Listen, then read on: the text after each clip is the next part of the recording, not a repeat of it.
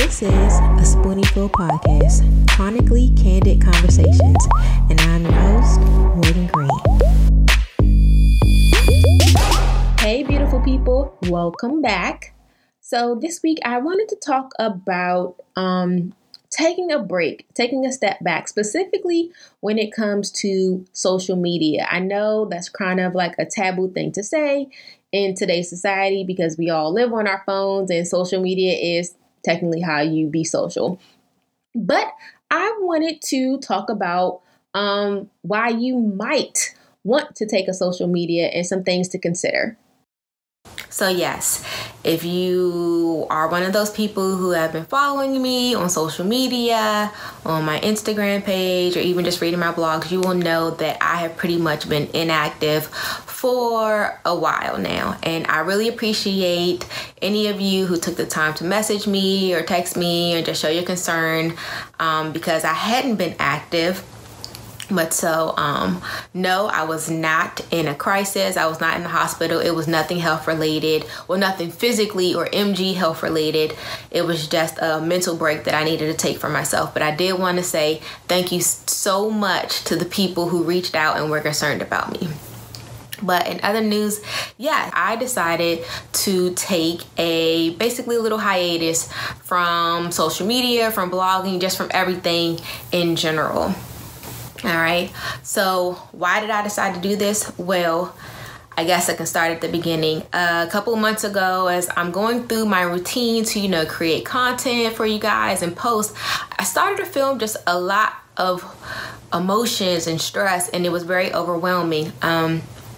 Some of you who are not content creators or some of you who don't have a blog may not be able to relate, but in general, the pressure of having to constantly create content, constantly post in order to meet the changing algorithms,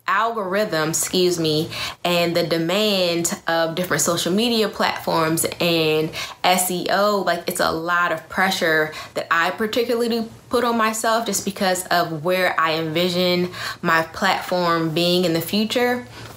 And so it was just overwhelming. I was drawing blanks.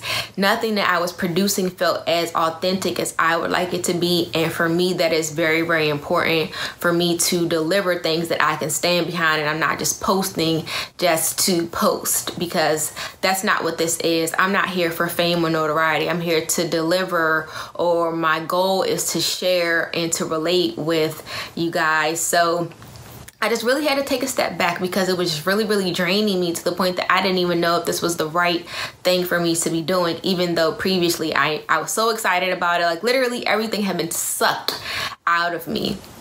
So sometimes you have to take a step back in order to regroup and recoup and restore. And that's exactly what I've been doing over this past month and some change. Okay, so that's what I've been doing, or what happened, or why. But I learned quite a few things about myself during this time. So number one was I was pretty much addicted to social media, not in just the sense of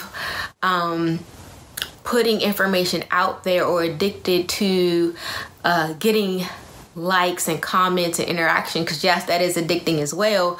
But I was also addicted to, I was habitually just going on social media to just fill time and to constantly gain some type of insight or information, and just scrolling. Like it was to the point that oftentimes I will open my phone and my thumb, but I would be going to the app, and it was just like second nature to me. So I'm very, very thankful that I've been able to break that habit that I'm no longer addicted to. Oh, let me see what so-and-so is doing, or let me see what's happening on, this gossip site or that gossip site. Which brings me to my next thing that I've kind of learned is that social media, while it was a powerful platform, is also very negatively triggering because information is so readily available 24/7. And for some reason, the negative things spread a lot faster and a lot farther than anything positive. And just that nonstop negativity was really weighing on me.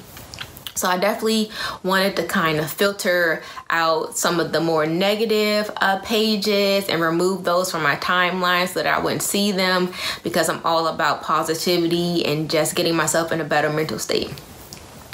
The next thing I learned is that, man, I I spent a lot of time on social media because once I cut that out, I had to fill my time with other things.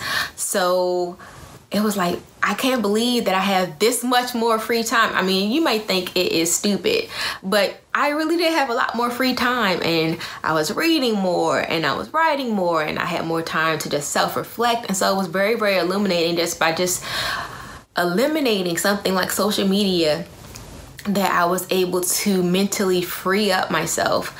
So this has been a very, very transformative month for me. It's been a little over a month, but I can definitely see a difference in myself from doing this. It wasn't easy. Like the first couple of days or weeks, it wasn't easy because, again, like any addiction, it's hard to just stop cold turkey without feeling like, oh, what am I supposed to be doing? Or, you know, FOMO, fear of missing out. But now I can honestly say that I feel really, really good about it. And I'm just praying that as I get ready to go back into social media and posting consistently and being reactive on my blog and on YouTube and just everywhere, that I am able to maintain my peace, because that is something that I've worked really hard for over these last 30 days.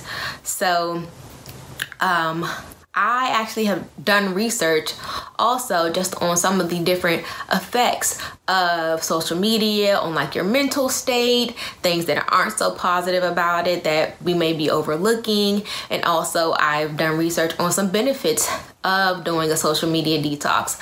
So if you are interested in those things, please go ahead and head over to the blog.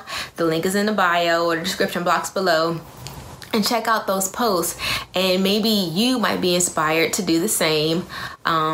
But if not, do not worry about it. This is not a challenge or I'm telling you that you should do it or don't do it. I can only speak for me. And to me, this was very much needed and very much appreciated and very much a great process for me. So with that being said, I just want to say thank you so much again for those who checked on me. I'm back. I'm hopefully better than ever.